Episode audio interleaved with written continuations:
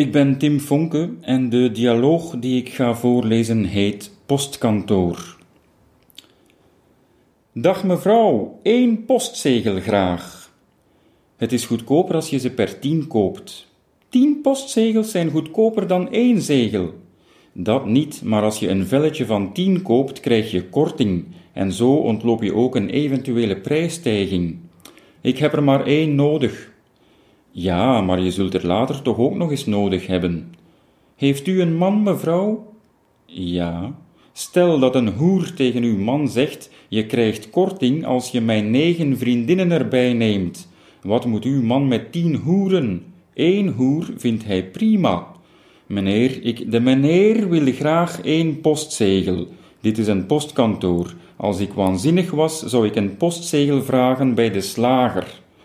Oké, één postzegel, alsjeblieft, dat is 87 cent. 87 cent? Dat is godverdomme enorm duur. Kan ik geen korting krijgen? Meneer, ik zeg net dat chill een beetje. Ik gekscheerde maar wat. Je moet mij niet leren gekscheren. Zo heb ik vanmorgen mijn borsthaar geschoren in de vorm van het atomium.